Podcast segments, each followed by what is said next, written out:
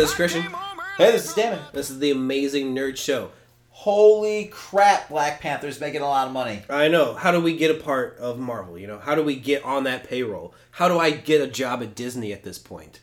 I don't know, man. I don't know. I don't even know if they'll accept you at Disney World. I know. Sweeping floors. Good luck with that, Christian. I know. They do have high standards there. They do. The House of Mouse has high standards. I don't know if they'll be hiring you, the likes of you, my friend. But Black Panther has made over four hundred million dollars domestically. Jeez. That is now. It's right behind Age of Ultron, uh, Marvel wise.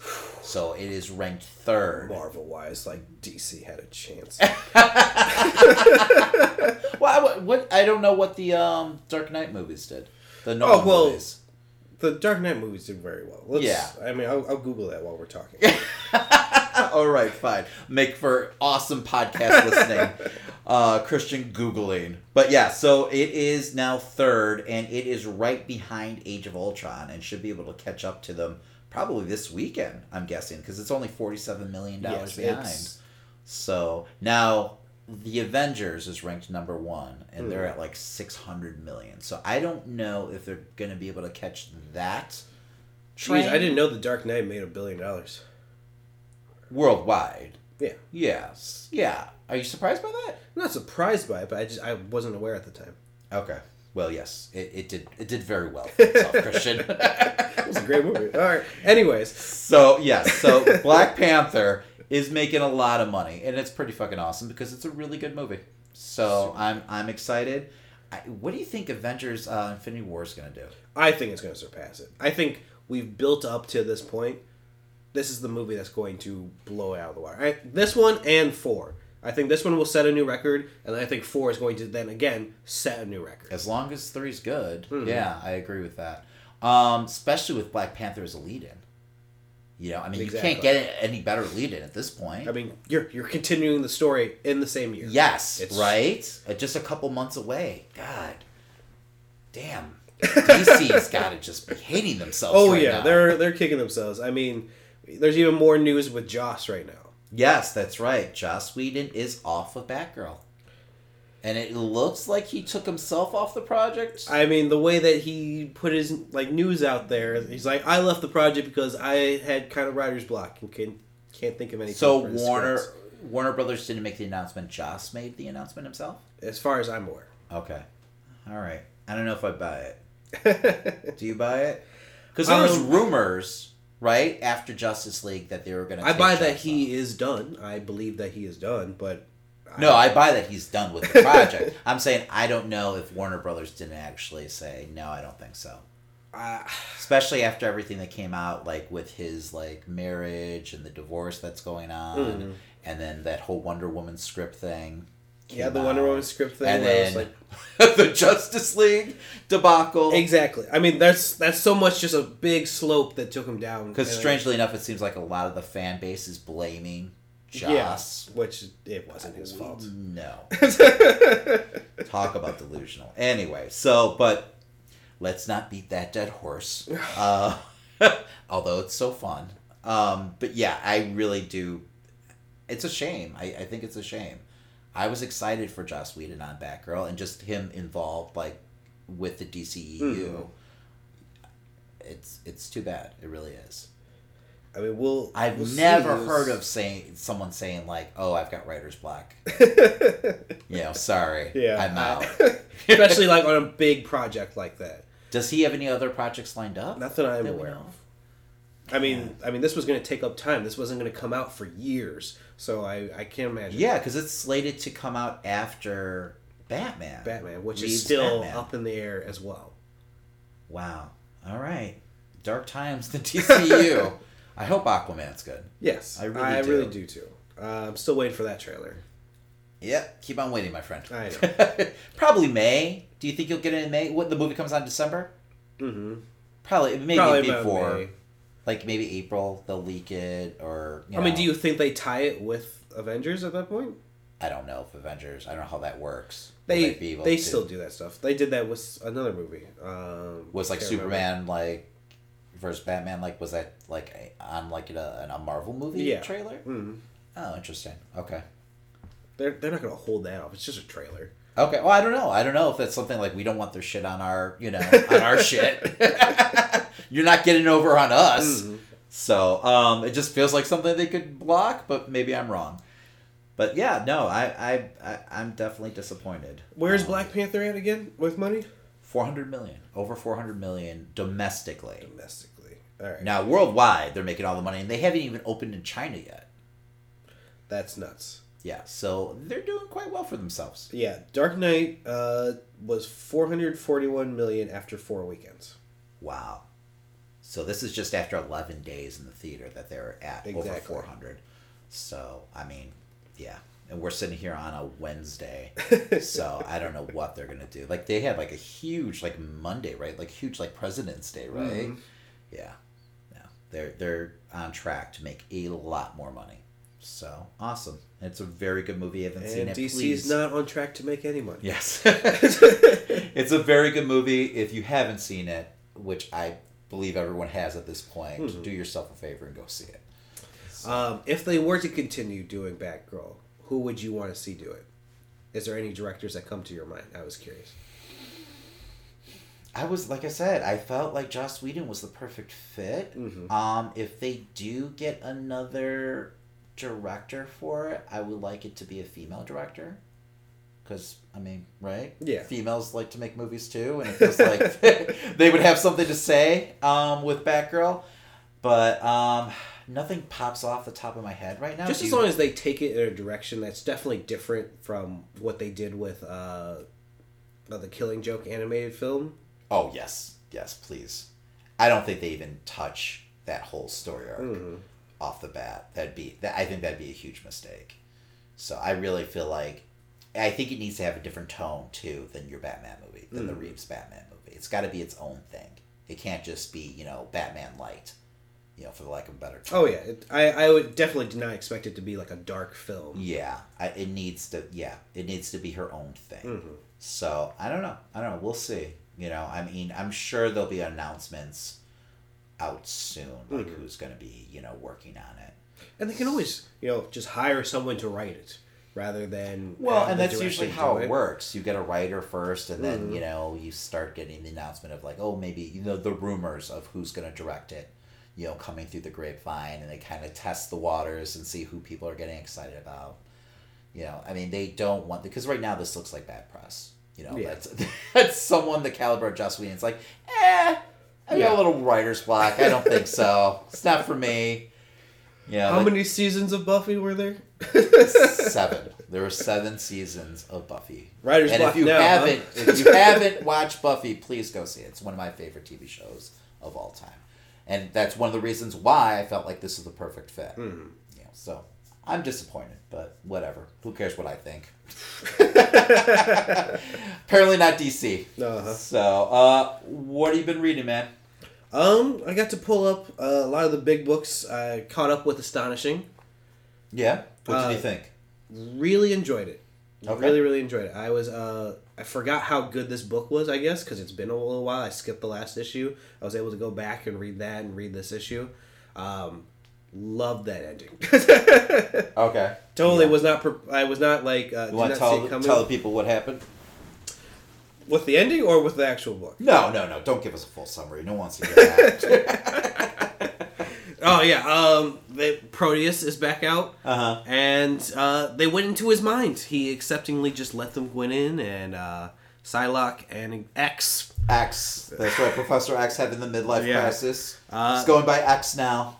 They failed to even start a negotiation with him, uh, and they, he just melted their minds together. Yes. Yes. Literally. Yes. we physically see them twisted up um, on the ground together. So it's pretty horrific. Yes, got to read some graphic books this week. That was great. Right? um, I'm mixed on this book just because I don't like the retcon that happened um, with the whole uh, uh, Proteus. You don't like him as a wee lad? Yeah, getting beat up by Colossus. I definitely yeah. So basically, um, in the original story in the '80s, uh, he was probably 18, 19 years old. Um, you know, which is still young, but unfortunately, it uh, came down to them having to stop him at any cost. Colossus has to pummel him to death. His weakness is metal, so Colossus is the perfect character to take him out. So you know, and Colossus is heavy hearted about it. He definitely beats himself up over it, and it's kind of a storyline ongoing with him, um, you know, for the next couple of years.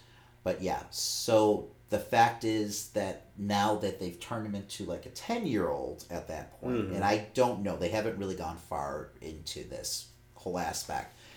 I don't know if the X Men knew this at the time. You know, I don't know if it was supposed to be a revelation or if, you know, they just wanted to add a little depth to that story that, you know, the X Men had to take out this child. It just really, I don't know. It just ends. It definitely makes you feel more for Proteus than it does. Oh, yes, absolutely. And, and I mean, God, to have to, like, pummel a child to death, Mm. it's pretty horrific. So I'm guessing that it's going to be more of a revelation to the X Men. It, it did seem like Psylocke was surprised by it Mhm. on page. That's what I got. I don't know if I'm reading into it. I saw her more as surprised what he was capable of projecting in his own mind that easily. Like it seemed like she, he's he's not supposed to be able to control himself at this level. Is what I got. I don't know. that. He's pretty powerful. So, um, but I don't know. She was around at that point, so I'm not sure. I'm not sure. I, I hope it's a revelation because I just I can't see the X Men, and they weren't okay with taking a life, but especially a ten year old's life. Mhm. You know. So, and I know during the whole X Force run where they did the whole angle where they had uh, to take out a young Apocalypse before he became Mhm. Apocalypse. It's a huge story arc for the team, and that was a very dark book, and that was that was a team of killers, and they still hem and hawed and went back and forth on whether or not they could do this, and it ended up being Fantomex, who was the one who you know took you know the young Apocalypse out. Now he Okay. cloned him. He ended up cloning him and raising him on his own, you know, in this kind of you I can't know imagine Fantomex being a reality. great parent. Anyway, uh, he actually had uh, basically this archetype of like Ma and uh, Pa Kent uh, raising him for him. So it was literally like he was like a farm on like in Kansas. But yeah, I I don't know. I don't know. It kind of just contradicts everything that happened in that story Hmm. too. So I it was still a really good book. I just don't know if I'm a fan of that. I'm, I'm guessing that maybe this is something that Professor X was keeping from them probably. you know and this is such a different professor x than we've ever seen so i'm curious to see where they go with this Do you trust this X?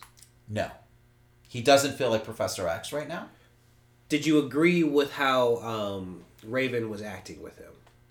Because I was kind of on her side for most of it. How she was very untrusting towards him. oh absolutely mm-hmm. i don't know why anyone would trust him especially with what they just went through Exactly. you know, with the Shadow King, and they just came out of the astral plane, and even when he was on the astral plane, and you know, it was clearly Professor X. It, there was some weird parts where he was like, "Well, I'm okay with you know X Men dying." Basically, hmm. he knew that you know, like he was willing to sacrifice like Gambit at one point. At least that's how I felt. So it, you know, something feels off. And I don't know if it's just, you know, years and years on the astral plane because they said something like it would feel like, you know, hundreds of years our time Yeah. for them. He said it was like yeah, like ten thousand years, wasn't it? something crazy. So, I mean, maybe that's the angle. Maybe he's been kind of driven mad by that, or maybe something else is going on.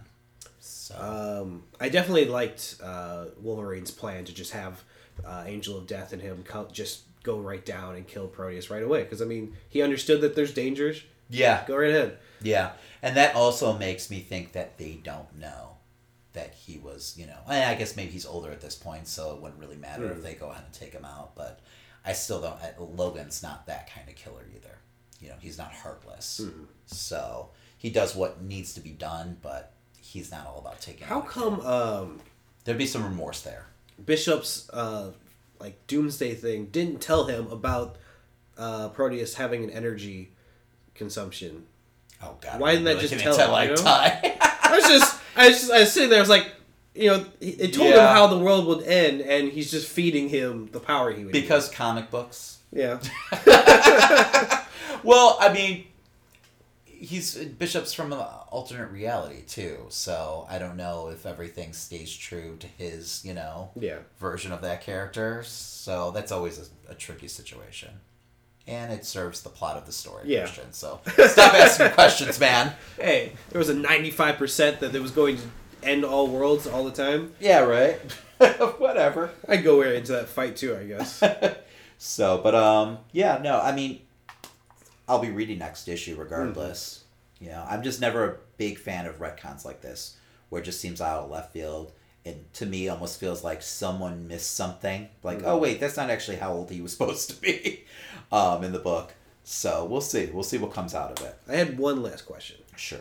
Why is Mystique still sticking around at this point? I don't remember if there's motivations that I'm missing, but at this point, I would feel like she would just leave.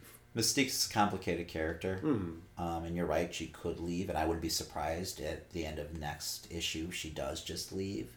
But this, I mean, you got to remember this is all taking place within like, I feel like 24 hours. Yeah. So, I mean, it just might be a case of her not having a chance to leave. Yeah. Going with the flow. So, but she always has her own reasons Hmm. for sticking around. She obviously doesn't want the world to end, you know? So she does what she has to do when put in a pinch. You know, she she's she's played on the side of angels before. So I'm not completely surprised by her being there. But yeah, there's not a real great reason for her to be there right now. So, but the world, you know, ending. she doesn't want that to happen. I guess. I guess. So, Uh, what have you been reading? Avengers No Surrender. The last two issues. Yes. What did you think of them?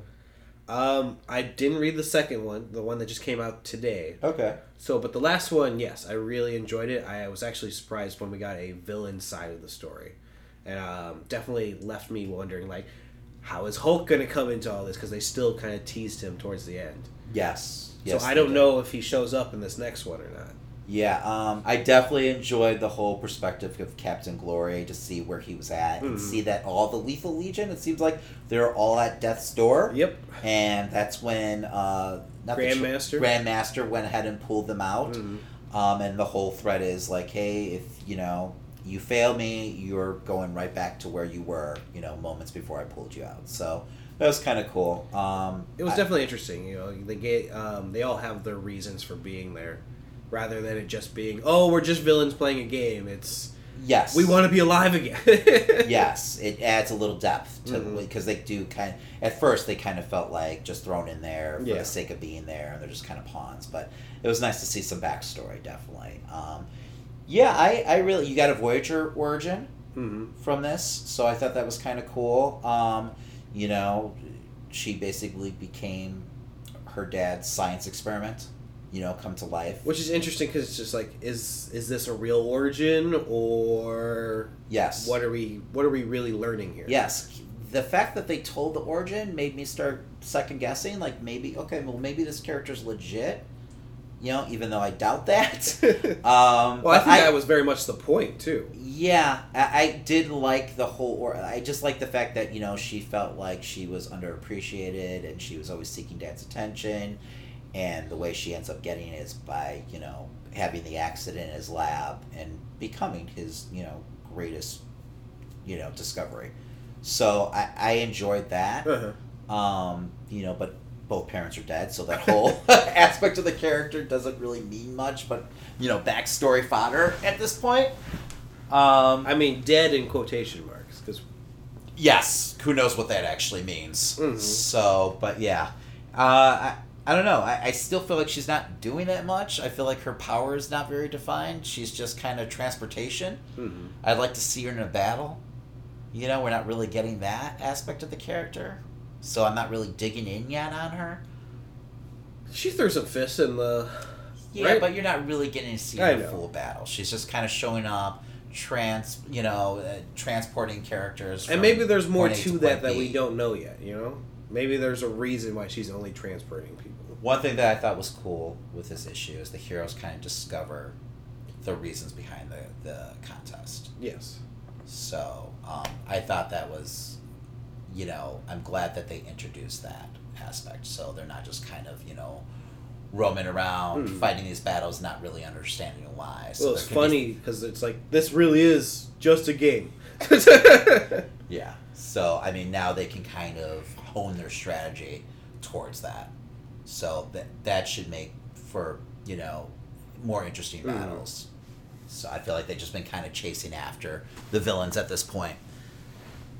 So well, how did you feel about the next issue that came out today? I thought it was good. Um, we followed Red Wolf. This was his perspective. So it was him basically seeing the game board, um, focusing. You had this cool backstory where, you know, his, I think his mother taught him this lesson. I believe it was his mother. How to, like, focus and, you know, really see things before acting. So it's him standing in the middle of this battle and just Oh. kind of analyzing everything and trying to figure out exactly what he needs to be done and he's you know watching everyone kind of in the battle and he's like it seems like it's just chaos but it's not and he's reading everyone's moves and then like at the end of the issue it's him jumping through the air and grabbing the pyramid so pyramid i believe is what they're calling them something weird it's just call him a pyramid Yeah. um but yeah so it was a cool scene it's a cool character that i have really no exposure to but um, I'd really like to dig into. Was he aware that it was that was what was going to happen? Yes. Okay, just wanted to. Basically, he analyzed that this is not going to mean death for him, certain death for him. Huh. And he tells Clint, um, Hawkeye, that don't worry, I'll be back. Do you trust me? And at that point, Hawkeye said, like, yes, you're my brother, I trust you. So um, it was a cool scene. It really was, and it got you, it let you uh, know the character before really, Mhm. like, for me, like, I didn't really know the character, so this was a good introduction to the character. So I, I, I really enjoyed it. Um, you got Challenger basically um, summoning the Hulk at the end of the book. Oh. So the okay. Hulk is finally on page, not just in the shadows. Mm-hmm. Um, so he's going to be introduced to the game board. But as a foe, not a friend for them. Yes, yes, that's what it seems like Hmm. at this point.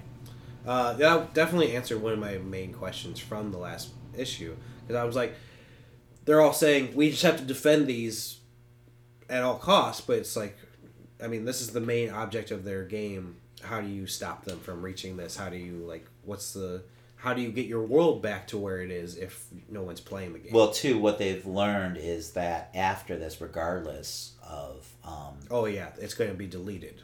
yes, they're basically going to be thrown in the cosmic waste bin, is what they said, no matter what the outcome. So if either team wins, it doesn't matter. Earth is just going to be disposed of.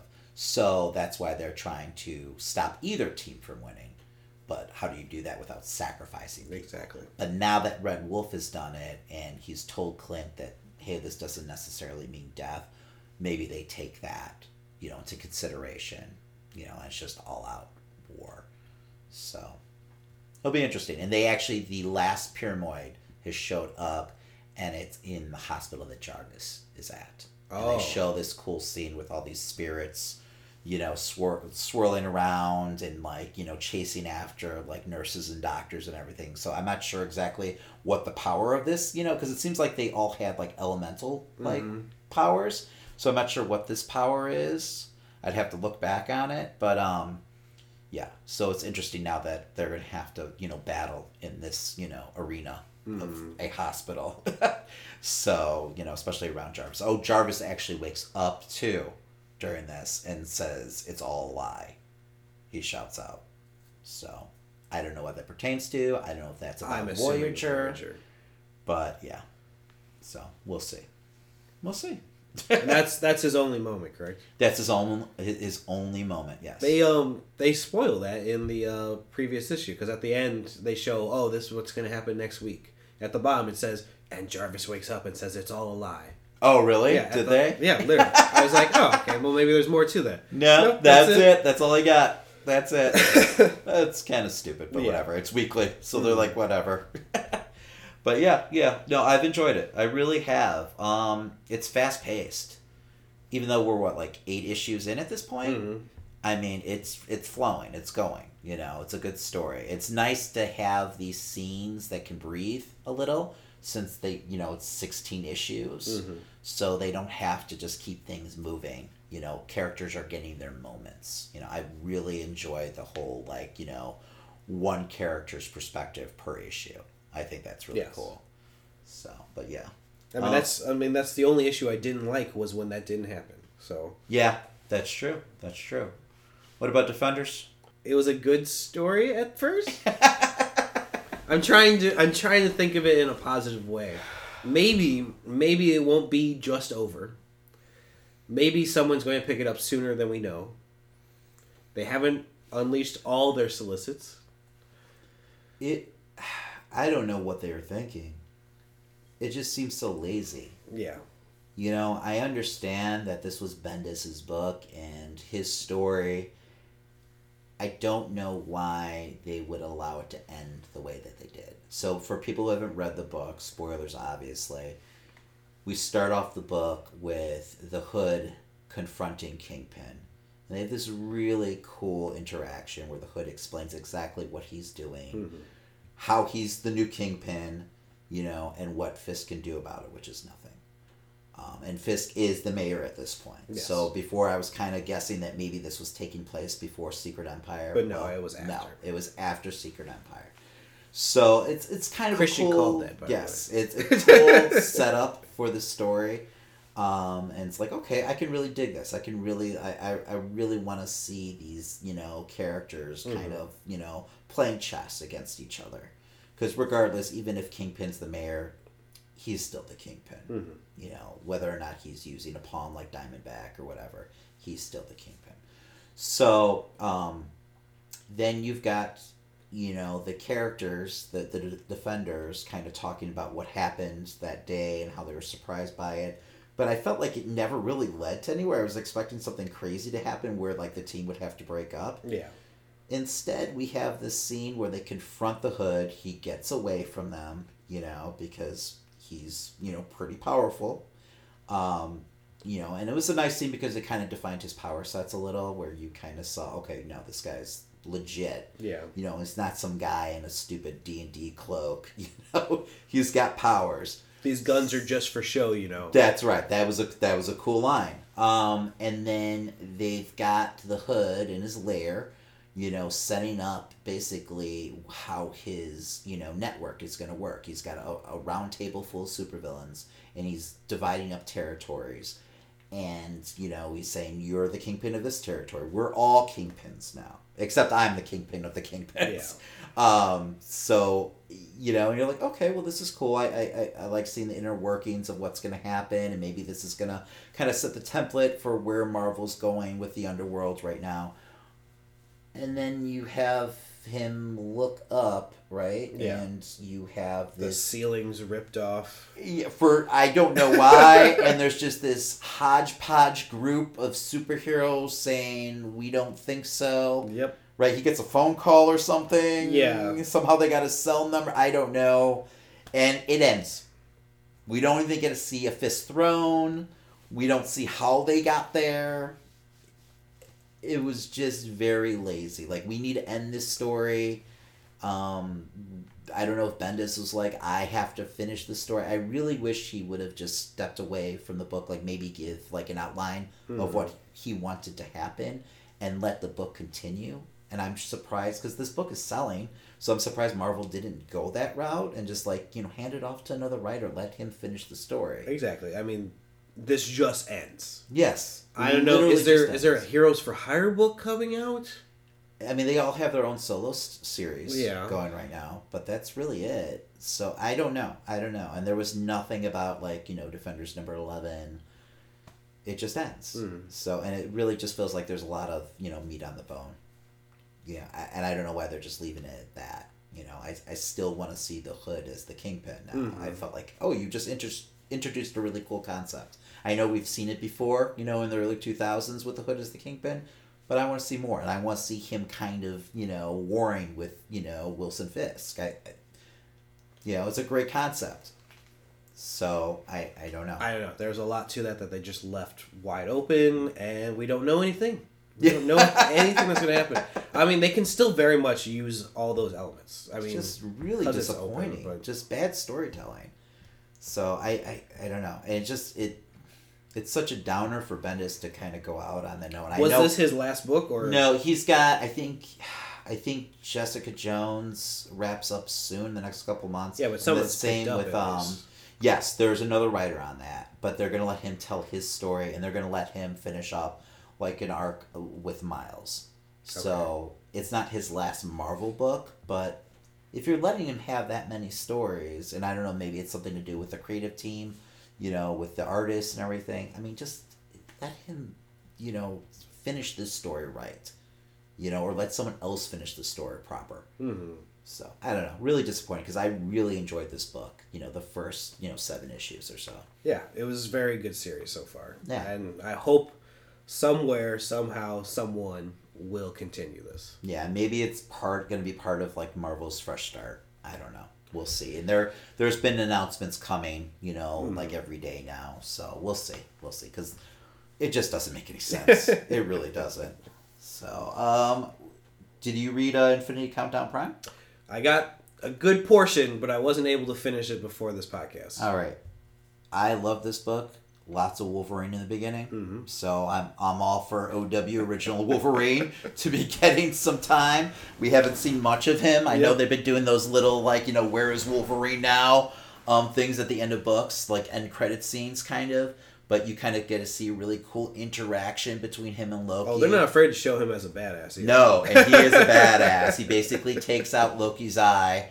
Um, but luckily Loki's a god, so he's he's not worried too much about that. But it's a really cool scene between the two characters.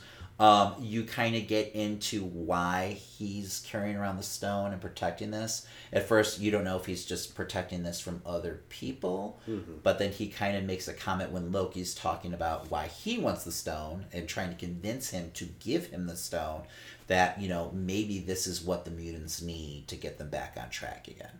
So I never even considered that that that Wolverine would even want, you know, the gauntlet for any reason. Oh yeah. When I Um, first heard that he was getting a stone, I was just, what what would Wolverine want to do with the gauntlet? Yes, exactly. It just doesn't seem like anything, you know, he would want even to, you know, mess with. So the fact that he might actually have these other motives, I thought was pretty cool. Um, and then you're kind of seeing all the other characters' motives throughout this book. This is a total setup for, you know, a prelude to what's actually coming with uh, Infinity um, Countdown, the first issue that I think is coming out in March. So you basically see where Captain Marvel is with the stone right now.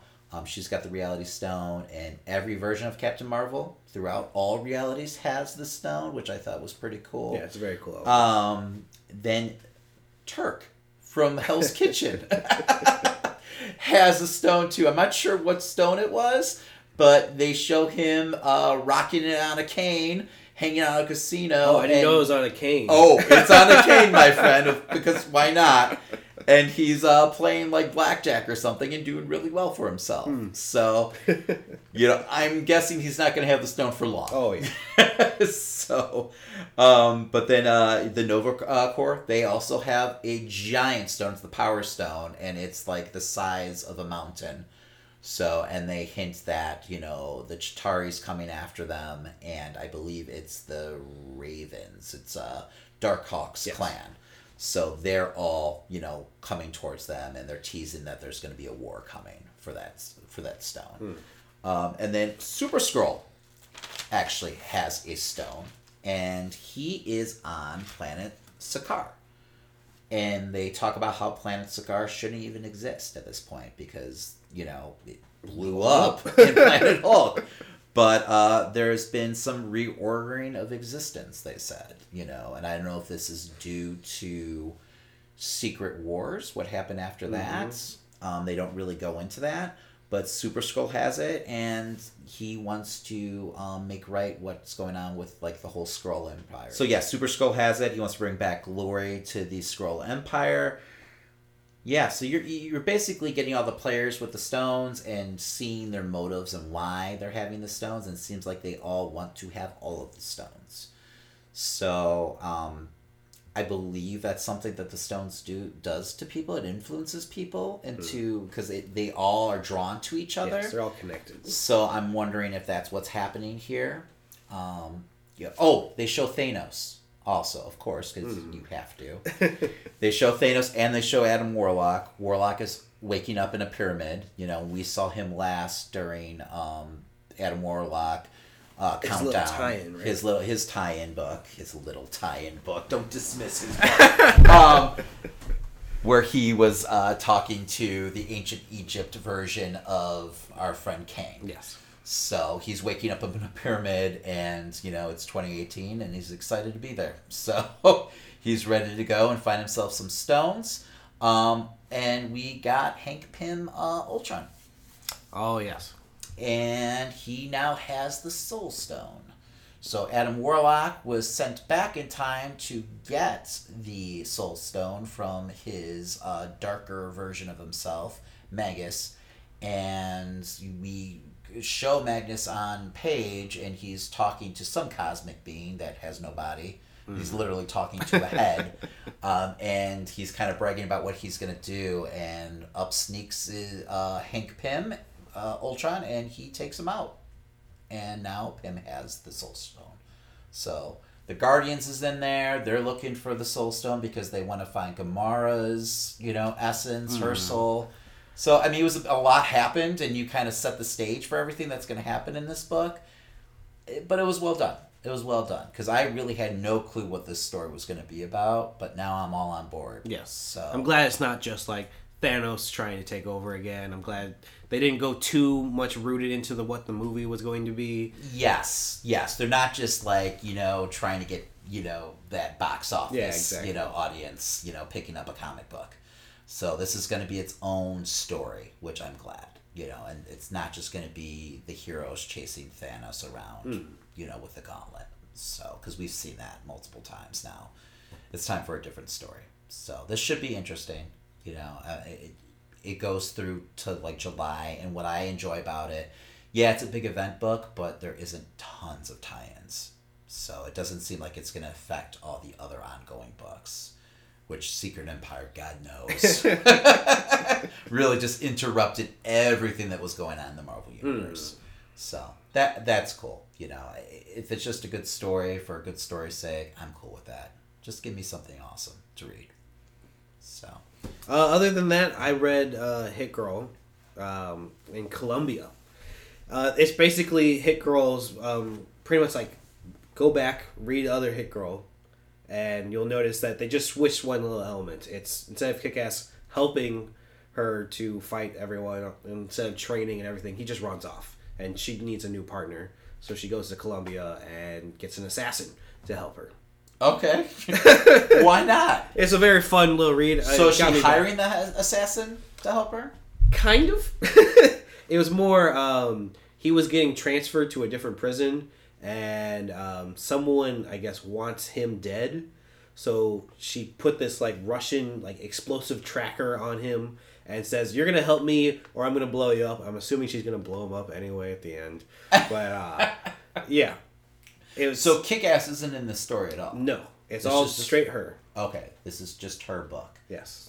She didn't want to be alone fighting crime so she got an assassin to help her. Yeah, because who wants to be alone fighting crime, right? Uh-huh. So I mean, yeah, hey, that's cool. I'll have to check it out, and it's probably ultra violent, of course. Oh, yes. which I always enjoy. so, and I know you do too. Now, a word from one of our favorite podcasts. Mm-hmm. I know it's mine. That's right, Nick and Vince's podcast. Hi, I'm Nick, And I'm Vince. and we're from the Nick and Vince podcast, where we talk about arts, movies, Comic books. history, science, really anything pop culture related. But we also have Well, also we have occasional guests like podcasters, authors, and comedians. well, you can find us on iTunes, Stitcher, Google Play, and Podbean. You can also like our Facebook page, Nick and Vince Podcasts, and follow us on Twitter. And now back to Christian and Damon's amazing nerd show.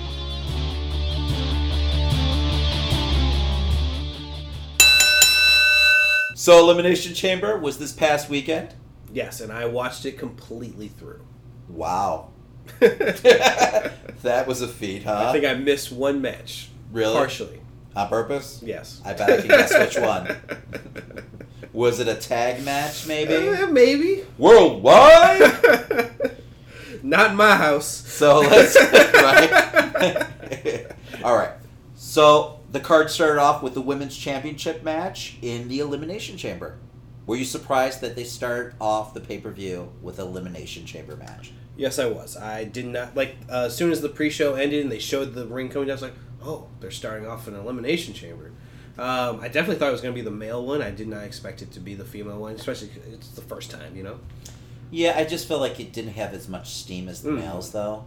Um, they really were kind of lazy about booking it. Yeah. So I and we kind of talked about that last podcast, but it really just felt like they were just working this whole team angle. It seemed very like predictable to me. That being said, I really enjoyed this match. You know, I, I really felt like it was well done Mhm. overall. Um, I was impressed with a lot of spots that they did. Um, it was well paced. I really I was I was happy that Alexa Bliss ended up walking away the champion. Yes. I think I would have been disappointed if like Sasha had the belt or Bayley had the belt because I felt like I feel like she's the one who's the most deserving to walk into Mania as the champion at this point because she's really just kind of carried that division over at Raw right now. Yeah. So, but I, how did you feel with the match?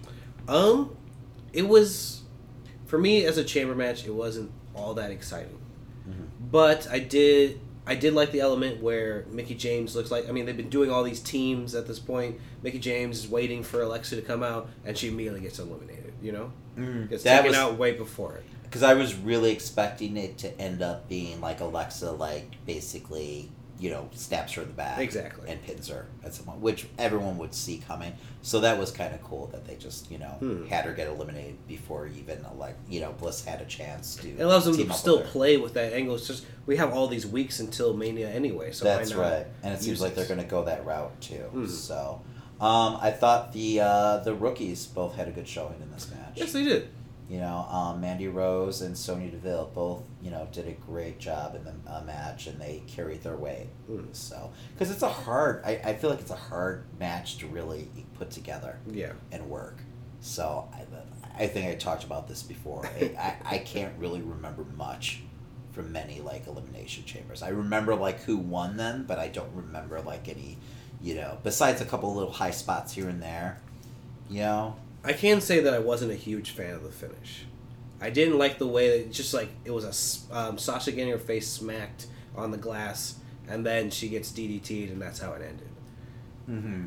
It was just kind of. It felt like oh maybe there needs to be a bigger move done or something a little bit more. Well, she hit the twisted bliss off the chamber. Yeah, she did that earlier, but it was later. That wasn't on Sasha. It was on Sasha. Okay.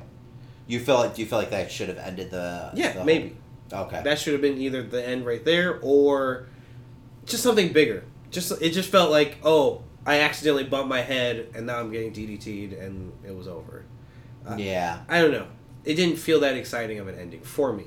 I can agree with that. They they should have ended up the ended the match with that big moment of Mhm. the twisted bliss. How about the uh, promo that she cut at the end? Amazing. I was actually like I was like oh is she turning face now.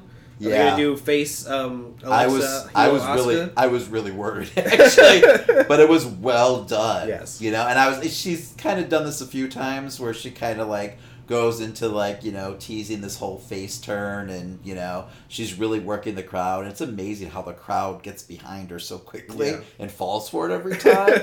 but this time I actually kind of fell for it. So you know whatever I can't blame them.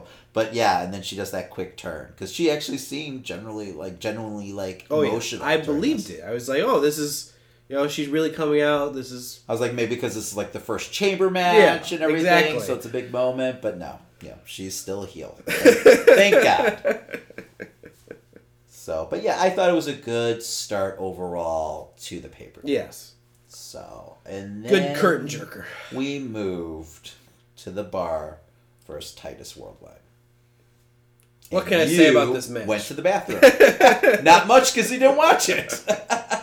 and I wish I didn't either because it was a huge waste of time. It's pretty much everything we saw the last like month. You know, I think I paid more teams. attention to Dana writing fake notes than I did the actual match. Yeah, like is she actually writing something? I, I want to know what's on that pad. I Right? it's interesting. That's like the list of Jericho, No. the list of Dana. But yeah, um, because what's her what's her role? The statistician or something Yeah. ridiculous? Oh, It's- God. so anyway, yeah. So it's over with at least. I mean, I'm sure Cesaro and Sheamus were excited that it was someone other than Seth Rollins. Yeah, yeah. But at least they would have had a good match then. Yeah, oh, yeah. So because this was just a huge waste of time, um, and it seems like you know as of Raw, it's over with. So they're going to be moving Thank on. God. So we'll get into that later. Uh, moving on, it was Asuka uh, versus Nia Jax.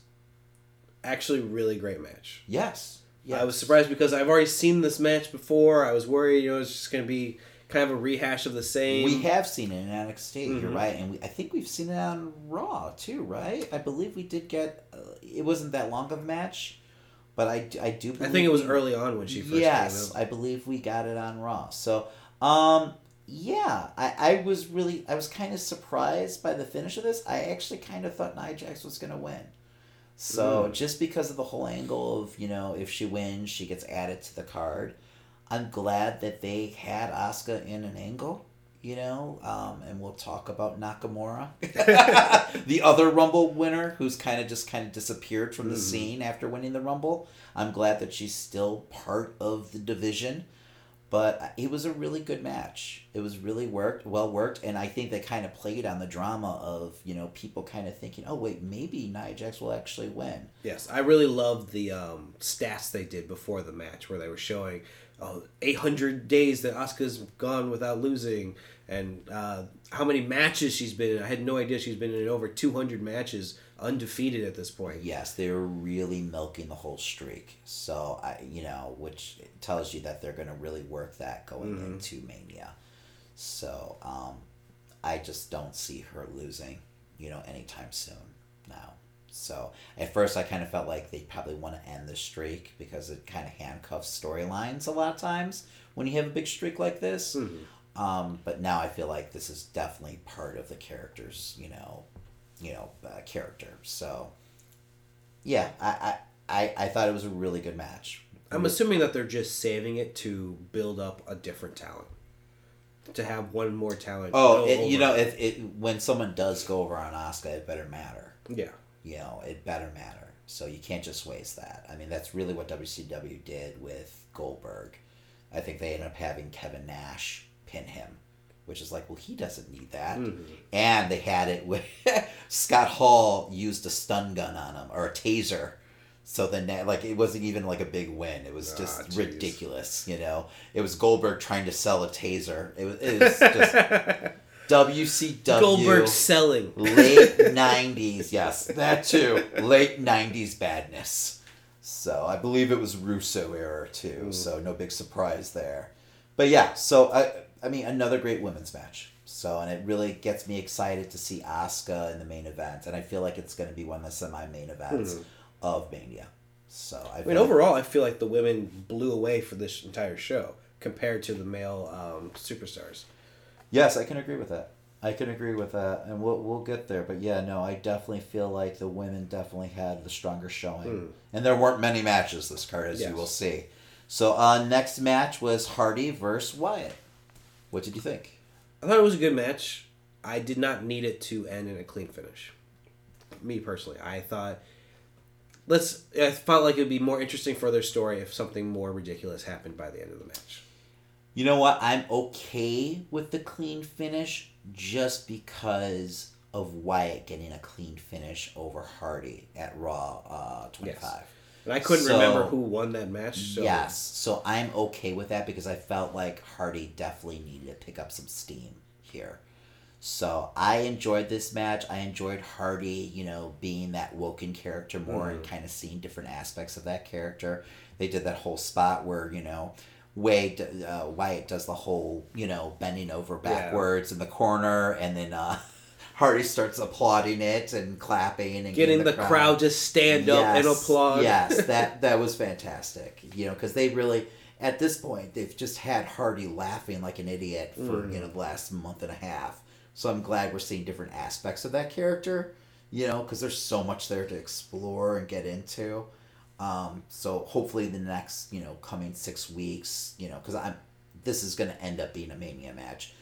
We get more Hardy, you know, and this Woken character, and really get to see, you know, the full version we saw on TNA. Unfortunately, a lot of this match uh, got I got distracted because I was watching the crowd have these reactions to things going on around.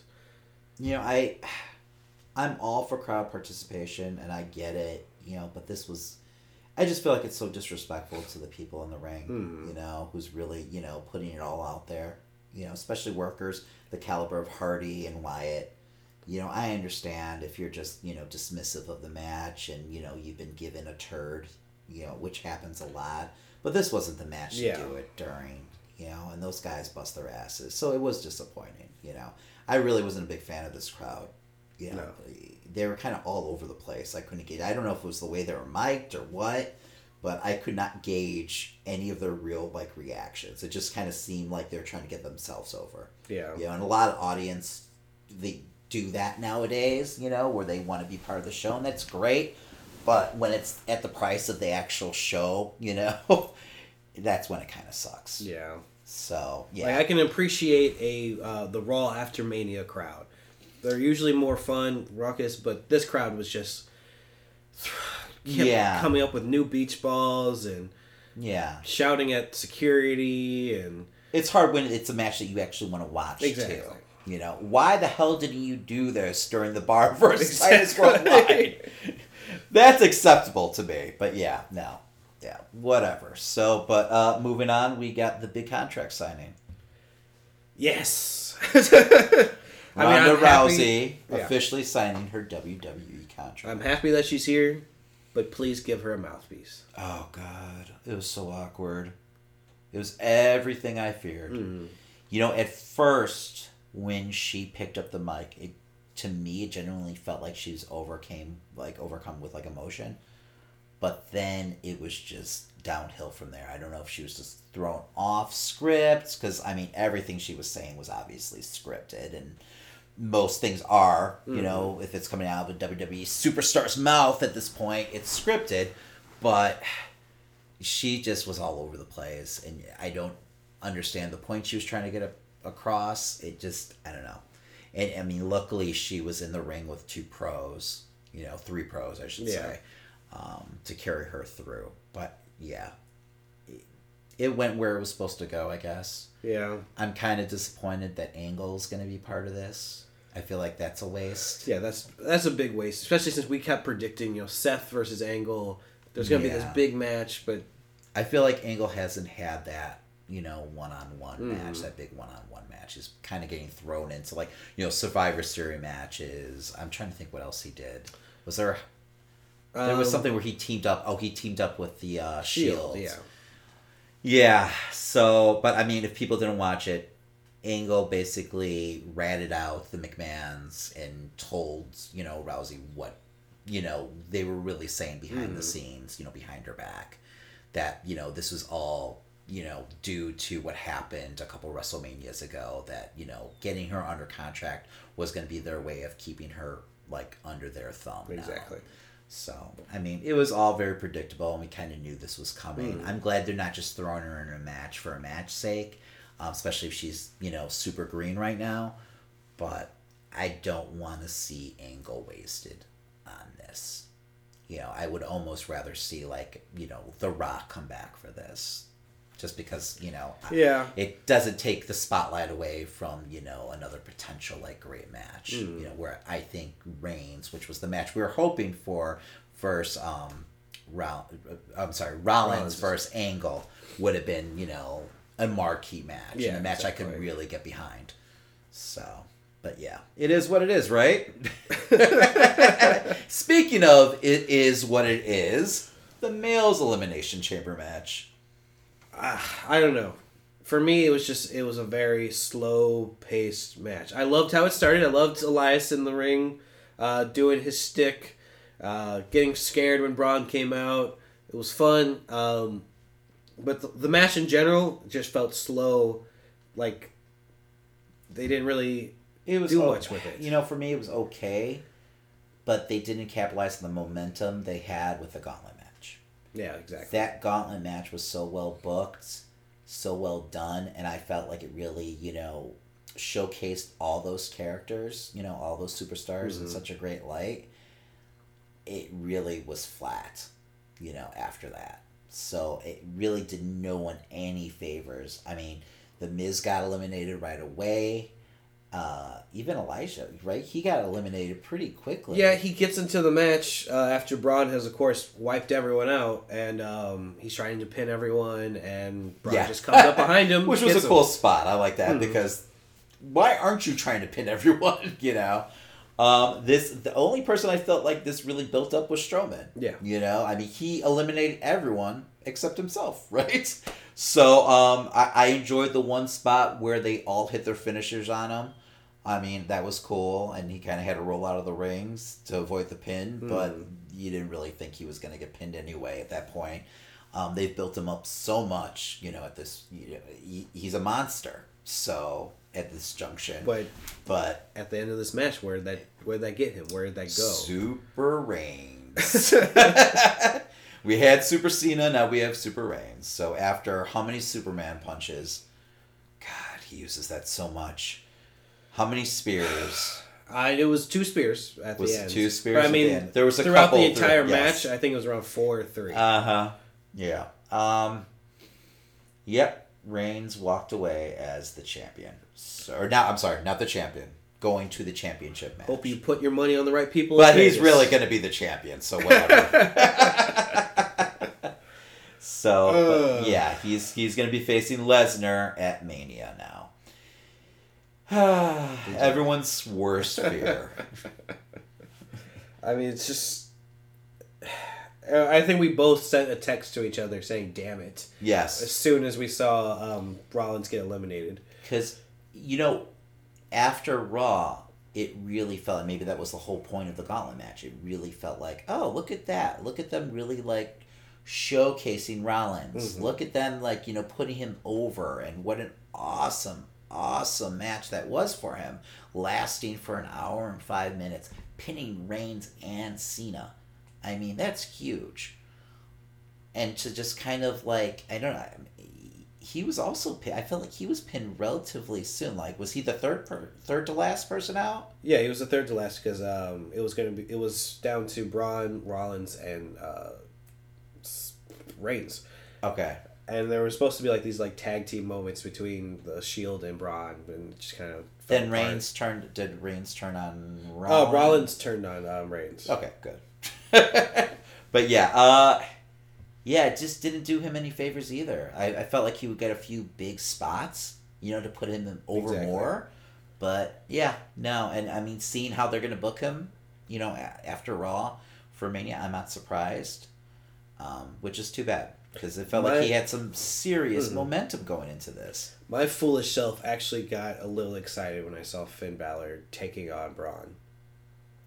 For Mm. that moment, there was a long moment where he was actually like getting over on him. I was like, "Wait, what? really?" Yeah, no. No. Balor had a decent showing, but you knew Mhm. he wasn't going to win. Like it's just, it was so obvious. Everything about this match was so predictable and so obvious. It was disappointing that they didn't give us something new. And I really thought they were going to use this match to kind of set up, you know, where the other wrestlers were going Yeah. into WrestleMania and kind of like tease other angles and feuds, but they didn't even do that. Nope. It was just kind of poorly booked altogether. just it made Braun look amazing, uh, and Reigns got over on him. Yeah, that's pretty much it. Uh, was that to make both of them look strong at that point? I don't know. The fact oh that that's what I wanted to talk about.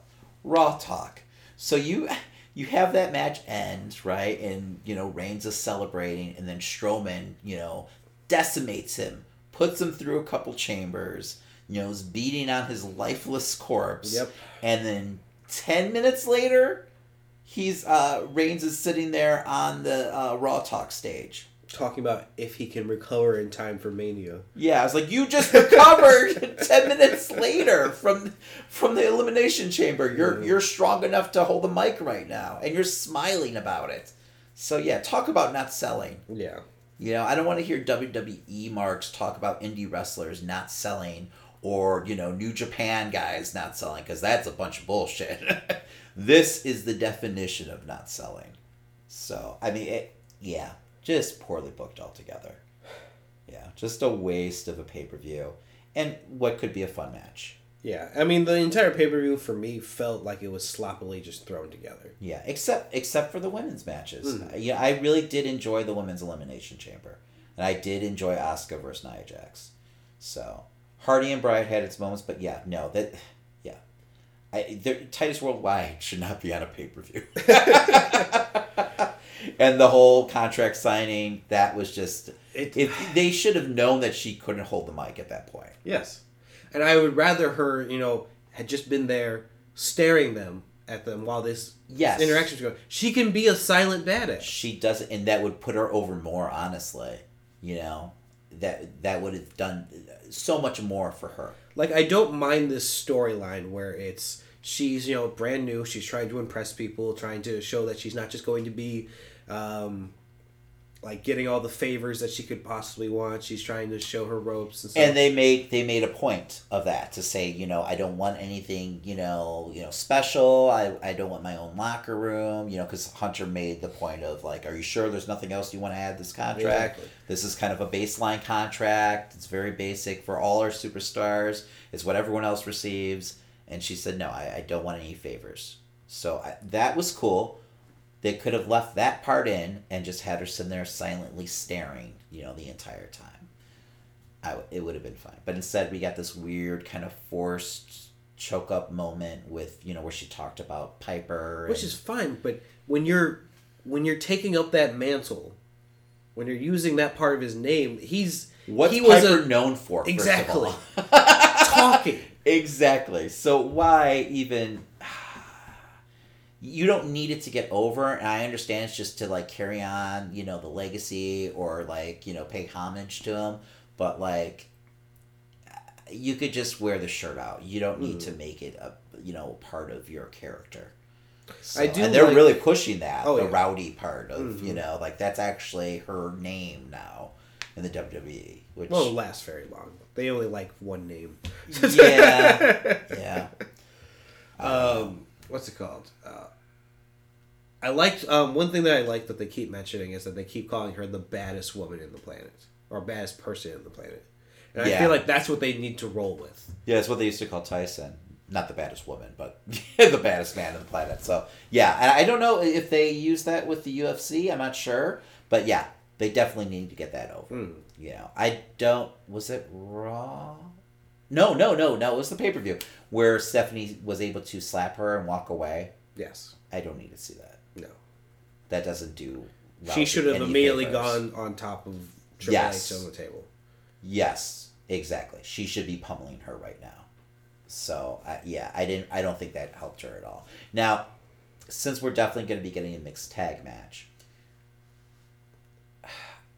my problem with this match is well, not only is Angle a part of it. That's you know a huge hang up for me, but I don't want to see Stephanie in the ring. She has no business being in the ring. Do you think maybe they pull like she uses you know No, another wrestler as an the match. avatar? she'll be in the match. Could you throw Nia Jax in there to make it more believable, more watchable? You can, but she's going to be a part of the. I think she'll be on the outside, but like, do you really want to see like how ridiculous is that to have Stephanie in tights, you know, wrestling? I feel like, um, especially with, I mean, we're gonna get into this more with Raw, but especially since we see Nia working with Alexa at this point, Mm-hmm. she's going to be a part of that match. Yeah, She's not gonna be in it, but she's gonna be there. it just seems so unrealistic. Like you know that Stephanie would think that she would stand a chance against, and I mean it's wrestling people, I get it, but I don't know. Hey, she I was backstage like she saying was- that she was a has been. Remember? Yeah, that's true. Or that she could even take her out. That's Yeah. right. So, but yeah, whatever. That's just me being a, a wishful, hopeful fan that we're gonna actually get No, a yeah. decent match out of that because that's just gonna be ten minutes of you know pure entertainment. You're not gonna get any kind of uh, wrestling Yeah. out of that one. So, but whatever. It is what it is. We'll this see pay per view should just be renamed. It is what it is. We'll see something better out of her by next Mania. But besides that, Hopefully, yeah. Hopefully. So, I don't know. I would have been fine with her starting off in NXT. yeah. You know, if you really want to, you know, earn your due. She's too big Yeah. of a name for NXT, but yeah. Yeah, I mean, they put Balor in there. I mean, I guess you could have her wrestling there and wrestling on Raw too. So, or maybe even just have her stay there for a couple. I mean, I guess she's been there, Uh-huh. you know, behind the scenes, you know, training at their facility. But I don't know. I'd like that because that could be cool. Where you know, and that would put NXT over in a big way, Yes, but earning her stripes and you know. she's too well known with the general audience, and that's what they want on Raw. Mm-hmm. Well, couldn't you have her work? You could have her work both shows. They've had talent do that. Yeah, So I mean, and it would draw a bigger crowd to. but they're not thinking like that. I know. I know, and she probably does have a nice contract where she doesn't have to work that many Mm-hmm. days. So I'm sure that's part of it too. So I I haven't heard anything about her deal. What kind of deal she signed? I know it's a full time deal though. So which is cool. I'm glad it's not just going to be a part time you know thing for her. It's not just a hobby that she's just going to come to whenever she feels like. I mean, this is just the beginning, so we'll see where this goes. You know, mm-hmm. uh, I don't see much for her at Mania, but uh, I definitely I, during Elimination Chamber I thought it was going to be more. I didn't think um, Angle was going for that. I thought he was going to be more giving us what the internet has been saying, giving us that oh she's just you know cushiony getting whatever she wants at Mania. Like I was expecting him to be more of the heel in this situation. I didn't actually see the the Authority play because I haven't seen the Authority play in a little while, so I didn't expect them. Really? I see. That would have been against. I don't. Angle's been a pure face, hmm. so I wouldn't. I don't know. That would have thrown me off. When, when I saw him starting to mutter to Triple H, I was like, "Oh, what is is he going to have this like weird heel moment out of nowhere?" Yeah, it, it would have been too out of nowhere, and I mean, McMahon. Yeah, Hunter kind of toes the line between face and heel, but Stephanie's just a pure heel, so I wasn't really surprised by that. So I, I was surprised to see Angle in the ring at all. Mhm. You know, I didn't expect that. So Yeah, which saw right away, mics and I wasn't sure what was happening. right away when Angle came in, I was like, oh, he's gonna be part of the match. So, you know, and I was disappointed instantly. So, but yeah, all right. So now we're officially on the road to WrestleMania, even though we're officially on the road to WrestleMania after Rumble, but we're now six weeks out. I mean, we've got Fastlane still coming up, but whatever, Fastlane. I think there's like one match I care about on that. Yeah, it feels just as slapped together. Yes, yes. Um, and I don't think that pay per view is gonna exist next year. So whatever, Fastlane. So we uh, totally forgot to talk about Cena. Cena in the Elimination Chamber got pinned pretty quickly. So and on Raw Talk, he was pretty depressed. Yes. So, and he said that I don't know if I'm going to have a road to WrestleMania now. I might have to do something a little outside of the box. So he shows up on Raw, and at first he's kind of teasing the whole Undertaker versus Cena match and everything. The crowd went ape shit. I was actually really surprised by the huge reaction that I got. I knew it was going to get a reaction, but my God, after that reaction, I don't know how they don't do the match. Um, but then he says that's not going to happen, pretty much. And he goes into like, well, I'm going to have to show up on SmackDown and, you know, figure something out. So he ends up on SmackDown and he talks to Shane McMahon and Daniel Bryan. And I think it's actually Daniel Bryan who says, okay, well, if you want in, you know, WrestleMania on the SmackDown side, you're going to have to earn it like everyone else. You're going to have to go against AJ Styles tonight. So if he pins AJ Styles, he gets himself into the main event at Fastlane. So which will now be a six man match. So you've got Corbin, you've got Owens, you've got Zayn, you've got Ziggler, Mhm. you've got Styles, and of course at the main event, Cena beats Styles. So you've got Cena now. So I mean, this is a classic kind of SmackDown move, though. Ah. Multi-man matches. Oh, God. I don't expect Cena to win this match. I do feel like Styles is going to walk into Mania hmm. as champ. Oh, he better. Oh God, could you imagine if you have like Cena in one main event and Reigns in the other main event? How pissed off everyone I mean, would be. I'd, I'd still be happy to see Cena versus Nakamura in a title match, but I saw it already. I mean, it was in a title match. Well, it, yeah, I. I it wouldn't be as much. It's not big as- Styles yeah. versus Nakamura. That's what everyone wants to see. Mhm. So I would definitely be disappointed. Um, yeah, somewhere down the line, maybe. Great, but not on at at Mania. This is Styles and Nakamura in this match. I'm going to tell you right now, I don't think Undertaker's going to show up at um, Fastlane. I don't know. I, I the way they made it sound at Raw was that that match just isn't happening, and they're actually teasing right now that Mysterio might be uh, signing a huge deal with WWE, which I'm surprised, especially with his age um, and Yeah. him showing up at New Japan's uh, San Diego event. So, but uh, the rumor is that it might end up being Cena versus Mysterio, and I at Mania, and I don't know why or how this match would work or why anyone would really want to see this match besides nostalgia. Yeah, I'm, I'm still I'm still hoping that you know Undertaker shows up on the actual show and fight Cena rather than Yeah, I would much rather have Undertaker versus Cena than Yeah. Mysterio versus Cena. And that's nothing against Mysterio. mm, I just don't really see the point of that match. Yeah. You know, and you're going to get I don't see Cena being a heel and I don't see Mysterio being heel. So you're going to get the classic baby face versus baby face match. Do, do you think uh, Ray comes out and is like, I'm still mad about the night that you took the title off me for no reason? and the whole crowd will be like, "Huh?" yeah, that was no- bogus. yeah, it was, but still, um, yeah, it was. No, this is all just for me. It's just a big mess. I don't like that Cena just gets to walk into SmackDown and gets a main event chance against him. he lost the gauntlet match rather Mhm. quickly. He lost the elimination chamber match rather quickly. He went through both those matches the last week. He can he just walks in to SmackDown and pins Styles in like a ten minute match. What does that do for Styles?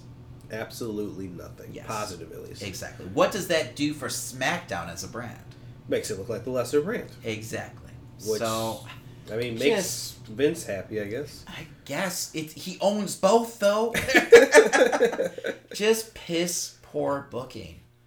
You know, I don't mind Cena being part of this match, but I don't need for him to go through Styles Mhm. to do it. You know, and it's a waste of a match. A match that could have been a high caliber match. It wasn't a bad match, but it didn't have enough time and it felt rushed and you know, it just does nothing but hurt your champion. You know, odds are already stacked Hmm. against him, so why do this? He should have faced like Ziggler or um, Zayn or even Owens. Make him do another gauntlet. Have him, you know, have to go through a couple people. Not that it would make anyone else look good, but yeah, or a handicap match or something. You know, I definitely was originally thinking he might do a handicap match against Owens and Zayn.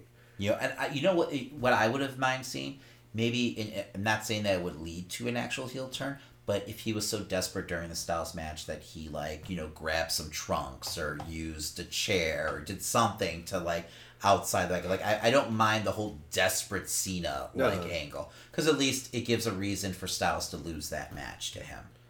Well, He see that. just went through a chamber match. well, that, see that plays into what I would want after Fastlane. I would want to see Cena continue to be desperate for a match, and that's why he con- goes after Undertaker at this point. He's just calling him out, calling him out, calling him out, and eventually Undertaker is like, "Oh, you want you want to do this?" Yeah, I could see that. Uh, it kind of uh, HBK that Yeah, their second. that's match. exactly Yeah, they did the what I'm imagining where. HBK finally put his career up, Mm. which is also a possibility. You know, at least make it a little interesting. exactly. So we know Cena has Put a some of- stakes. Yes, exactly. He's got a lot of projects and everything, and I definitely don't want to see Cena, the seventeen-time uh, world champion. No, I'll be very upset if that happens. So I mean, and I think uh, most people will be, You know, No. not just if you're a Ric Flair fan, but if you if you're a hardcore wrestling fan, you that stat means something to you. So and Cena winning it just feels I don't know disingenuous because you know we know how Flair carried that belt and how long of a period of time you know he held that belt. So it just it's different, you know, and not, not to disrespect Cena and what he's done, but I still feel like that's something that should just a stat that should be untouchable. You know, there's no reason for anyone else to have that hmm. stat but Flair. I mean, let the man die at least with that stat. Let him go to the grave with it before you have someone else beat him. You know, He's gonna outlive us all, David. he might. He might. so, but yeah, Cena doesn't need that feather in his hmm. cap at this point. So yeah, I definitely don't like anything about this. I really don't. So, but uh, what else did we get from the last two shows from Raw and SmackDown? We're still on this whole Bayley and Sasha thing. Yep. You know, we're just waiting now for Sasha to finally turn heel Or Bayley. or Bayley, I guess. I'm, I'm at this point. I'm almost hoping it's Bayley. Be something interesting. I feel like they've been teasing this for months now. Mhm. So it's just stop drawing it out and let it happen. You know, I know they had that little moment at, at, the, at the chamber match where Yeah. you know she knocks Bayley off. But it was no different than Royal Rumble. No, no, and it keeps on happening. I get it, and they kind of had a, a exchange during the tag match that, of course, they threw together on Raw, another six-person tag. But um, yeah, where uh, Bayley actually, I think she got a hard tag from Sasha, and then Sasha went to go for the tag, and Bayley actually stepped away from the apron. But it was kind of like you know that's what you get. You know, it wasn't a, a heel moment for Bayley. So I don't know. I mean, I'm I'm happy that we'll get. It seems like we're gonna get a match out of those two Yeah. at Mania. I, I'm I'm rooting for hashtag you know heel Bayley, 2018. Right. That's what I want to see. It would be different, right? Uh-huh. It's something we've seen. Mix it Sasha's up a a little. Yeah, yeah. But they're gonna put on a good match. I think the more interesting thing we got from that six woman match was uh, the fact that Alexa Bliss was now working with Nia and Mickie. Yeah, I mean, they didn't come out and say that, you know. Hmm. Straight, I mean, we knew that she had a, alliance with uh, Nia, but seems like Mickie James is sticking with her. Well, yeah, but I, I also see that as okay. There's Asuka's road. For the next six weeks, she's gonna have to go through Mickie James. She's Oh. gonna have to go through um, Nia, Absolutely. and then she's gonna get uh, Alexa. Yeah, absolutely. That seems to be, you know, the next couple weeks. You're Mhm. gonna, you know, and she kind of already went through Jax, but you know, she's definitely gonna be facing, you know, Mickie James in the near future. So. Well, she's definitely gonna have to have some kind of answer for getting pummeled at the um, at elimination chamber. Yeah, yeah, that's true. That's true. So I mean, she's gonna. I totally forgot that even happened. Yep, Nia put her through the barricade. Yeah, she did. That was a nice spot too. Mhm. That was well done. So I, she kind of had an answer in this tag match though. Mhm. So you know, she definitely she got the pin on her. So I don't know. I don't know. I don't know if I want to see another match between those two. I'm not sure. gonna. You're gonna get one no matter what. They're still six weeks out. So Also, yeah. what happened on Raw is that Rollins beat the Miz, but then we also had Balor come up and show him off. show him off. Show him up. I mean, Get him off. That's a different episode. I didn't see that one. you're just helping someone's fan fiction right now.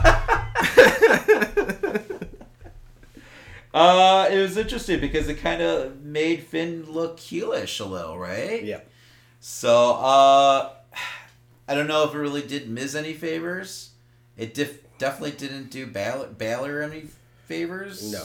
Um, because then he challenged Miz for a match after he just lost a, like ten minutes. You know. I don't. I didn't get it really. It just Yeah. the whole moment felt very odd and weird. Yeah. So I mean, obviously it looks like we're gonna get a three way dance Mhm. for the IC belt at Mania. This also this match did nothing for Balor because Miz literally just lost, and it was still a saying. lengthy match. Yes. So yeah, it, it made no sense. I mean, I guess the Miztourage beat him down before it, but the club came out, chased him away, and then yeah, it was still like a good like five ten minute match after that, where Mhm. Finn should have been able just to roll him up after Reigns. Are these two teams going to be on?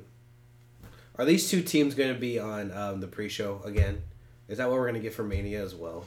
pre-show champs. Yeah, they should just have a belt for that. Um, I don't know. I hope not, but yeah, probably. It really. I mean, it's disappointing. They just. I don't know. I don't understand why they have such an issue with the club, but. It, I'm hoping actually, and we'll get to this. Um, but now that we're done with the whole Titus Worldwide crap, that we're gonna actually maybe see the club and maybe um, the revival in that kind Yes, of Yes, they did um, tease the revival more at Elimination Chamber. Like they were watching um, the pre-show match, and uh, they were like, "This is not real tag team wrestling. Uh, the the club looks terrible out there." They're Yeah. really going in on them. So maybe you get those three teams, you know, mixing it up for those tag team belts, and you know, throw a ladder in there. But yeah, but then what do you do with the other three-way tag match that we will probably see from SmackDown side? I don't know, man. It's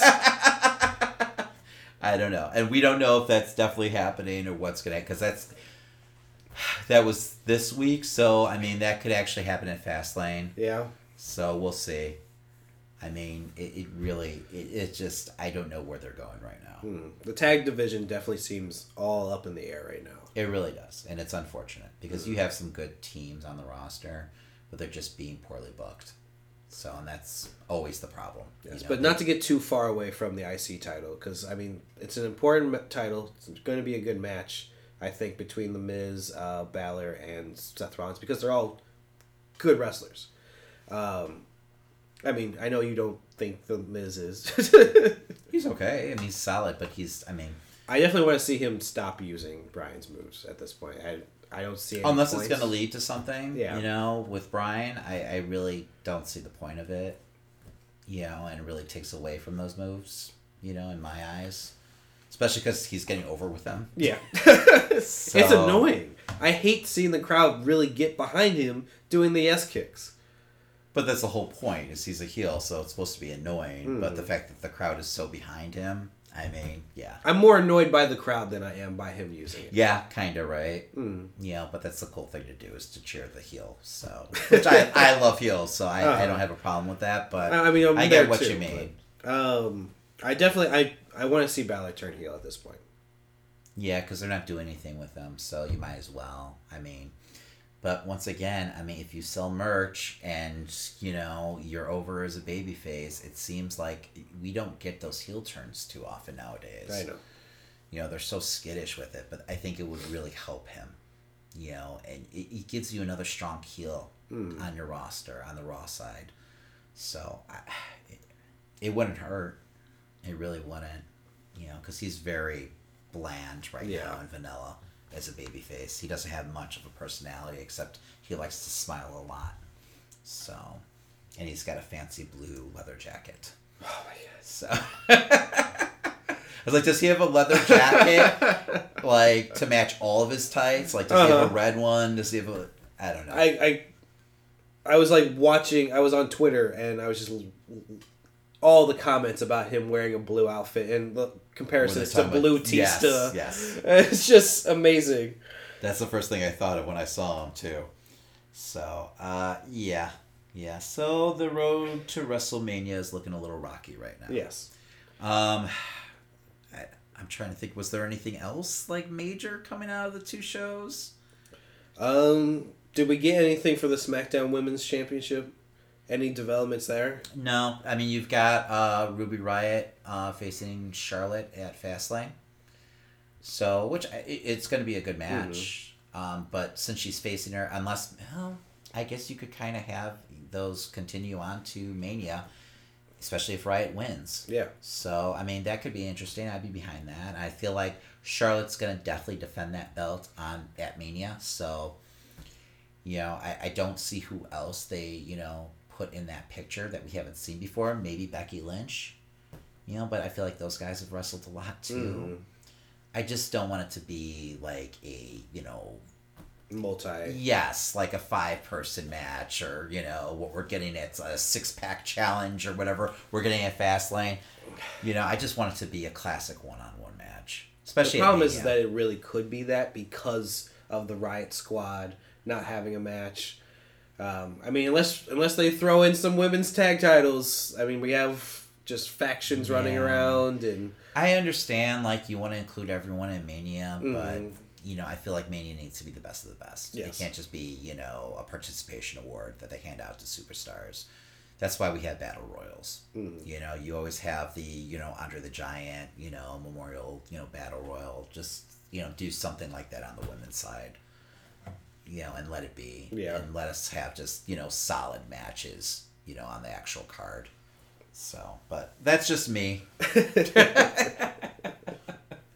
So, but yeah, there really wasn't. Much, I mean, so what? What's the what's WrestleMania looking like right now, card wise? Like we know we're getting we're getting uh, Reigns versus Lesnar. Mhm. I hope to God we're getting Styles versus Nakamura. Asuka, right versus Bliss. Mhm. And then I don't know where we're going. We're getting we're saying that probably Balor and uh, Rollins versus the Miz for the Mhm. IC belts. Does the US belt get Oh get any God. time? I've completely forgotten about the U.S. title. Well, right now, uh, Orton is going to be facing Roode for that belt. I see that going all the way to Mania. Because what It else does be. Orton have to do? Exactly, and Orton's going to be on the card regardless. You know, they feel like he's a big enough name that he Do wants. to is be on the Orton going to be turning heel for this? I hope not. I, I mean, I, I want Randy to be heel at this point, but I'd rather have Bobby Roode as a Hmm. heel. So I could see maybe Orton beating him at Fastlane for the belt, and then Roode just, you know, showing his true colors, if you will, and, you know, going full heel. Roode makes a good disa- um, dastardly villain. And I think that's a great character to go up against someone as cerebral as the Viper. Yes, he's a natural heel. Hmm. So he's kind of out of his element as a face right now. I just, I'm not buying him as a face, and I feel like he will truly get over as a heel. Yeah, and I don't feel like they have those pure heels Yeah. over on SmackDown right now, besides Owens and Zayn. I barely feel like they're on a Raw either. No, no, there's a lot of tweeners going on right now. A lot of tweeners. So, I mean, Roode is almost a throwback to like an 80s heel, which I love. So, I, I, I hope that's what we get. So, uh, I feel like we're going to get Hardy versus Wyatt. Yes, uh, it feels like it's going to the compound. Yes. at this point. Thank God. And that's where I want it to be. So, um, that, that should be fun. Mhm. Um, but otherwise, I mean, we've got the tag belts kind of up in the air. We don't know what it's going to look like by the time we hit Mania. I'm guessing you're going to get, you know, New Day versus um, uh, the Usos in some form or fashion. Maybe another team thrown in there. Uh, I'm okay with that. I mean, I, I, might even want to see New Day be taken out of the equation and just have Bludgeon Brothers versus the Usos. You know what? I like the I like the idea of New Day versus the Usos because I feel like they've earned it. I feel like they've earned to be like earned that big stage because I really enjoyed that feud Mhm. um, this past year. So now I feel like okay, let's let's go to Mania with that. But I see what you're saying. It's someone new and someone different. Yeah, I just feel like we'd get such a better match out of the New Day probably because they know each other so well. Exactly. And they put such a great show on in the Hell in the Cell. Hmm.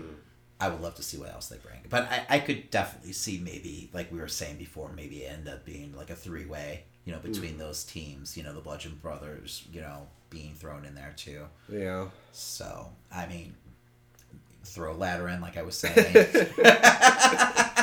Whatever a match is so so, just throw a ladder in.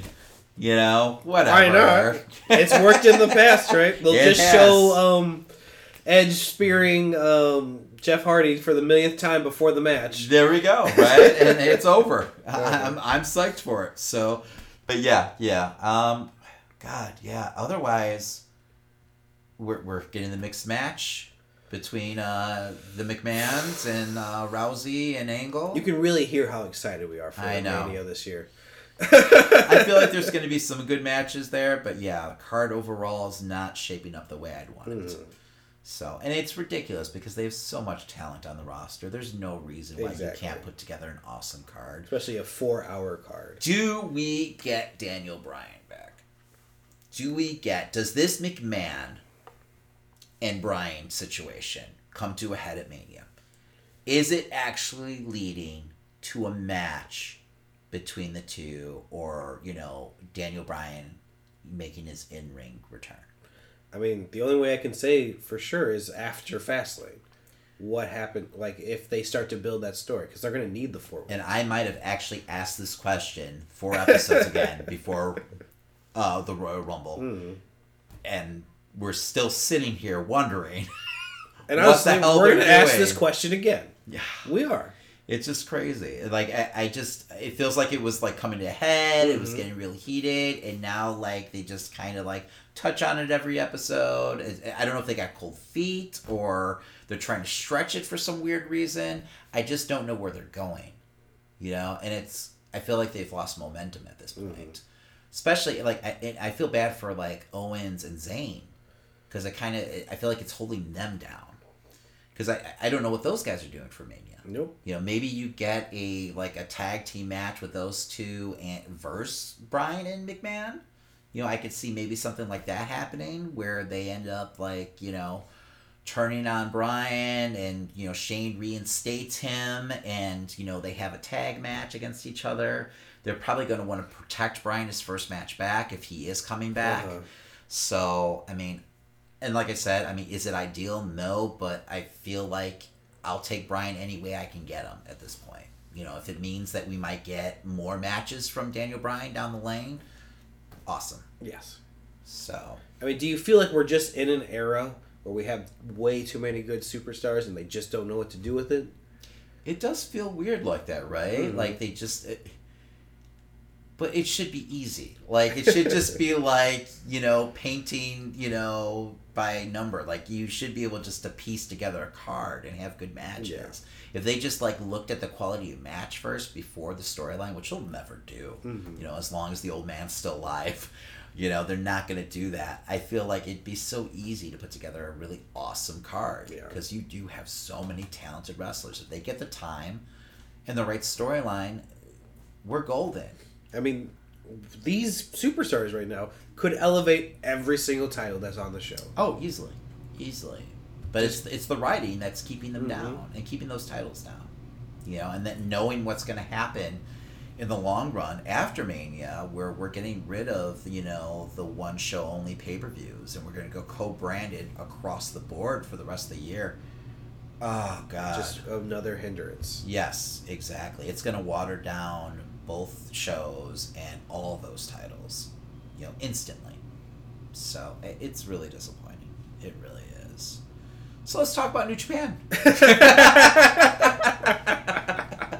Something less disappointing Yes. from time to time, huh? So some serious stuff happened over the weekend. I seems it feels like they planned this stuff out for the WWE pay-per-views. Have you noticed that? Yes. Like these big angles are being shot on pay-per-view weekends. Mhm. So because I think we had some big stuff happen at the Rumble weekend, right? Yes, uh, that was during. Um, That was the whole it? Cody turn, or Mhm. not turn, but finally, you know, everything came to a head between him and Omega. so we had kind of the beginning of the Civil War at this point. It was um, day one had what's it called? It had Page, Cody. Well, what was the name of the card? Oh, was- what was it? What are we talking about, man? Honor Rising. Rising, There we okay. go. So the people know what we're talking about. Honor Rising, right? Mhm. Two day event between Ring of Honor and New Japan. Yes. So pretty cool. Co branded, you know, two companies working together to get Mhm. each other over. fun matches throughout yes, each card. right. But you know, the big news that we wanted to talk about is we had um, Marty and uh, Hangman and Cody hmm in a six man against you had Omega, um, Ibushi, Mhm. and Chase Owens. Yes, we got that match. Um, it was a really fun match to watch, and I actually got a lot. I got to see Chase Owens more, which I haven't seen too too much of him. Uh, it was fun. Honestly, I've never heard of the guy until like the last like month and a half. Uh-huh. So I had to look him up. I was Like, like, Chase Owens? Who is this guy? Yeah. So, but yeah, it was a fun match. I love the whole like you know tension between Marty and Omega at first. How Marty was kind of you know, not wanting to face Yes. him and just kind of walking around not knowing what to do. I mean, they finally mixed it up, but you know, I thought that was really even cool. even more towards the end, uh, they had an opportunity to insult him by doing the Terminator pose. Yes, and, and, he Marty still was against it. refused. Yes, he was still being loyal. So I like that it's not just like cut and dry. Mm-hmm. Like, okay, well now we're all against you. Omega didn't seem to have any problem hitting him. No, right? With anything. So, um, yeah, which was also interesting. So yeah, so the end of the match saw uh, Hangman getting the pin. Yeah, I think he pins Chase Owens. He Pins, of course. the fall. They should just call him the fall guy. The fall guy, Chase Owens, Mm-hmm. who's obviously in that match just for that. We should have seen that coming. Although I guess Hangman could have taken the pin, but I don't. It seems like New Japan's behind Hangman a lot Yeah. lately.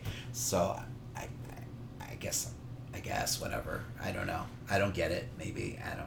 I mean, we it's just as much as we don't get Sling Blade at this moment. Yes, so- right. Um, but anyway, so yeah, so but then after he gets the pin, there's a big pull apart. The Young Bucks come in, separate people. Cody grabs the mic and says, "This is my Bullet Club," which is huge because this is the first time that Yep. he's really said that he wants to be the leader and kind of express that he feels like he's the leader.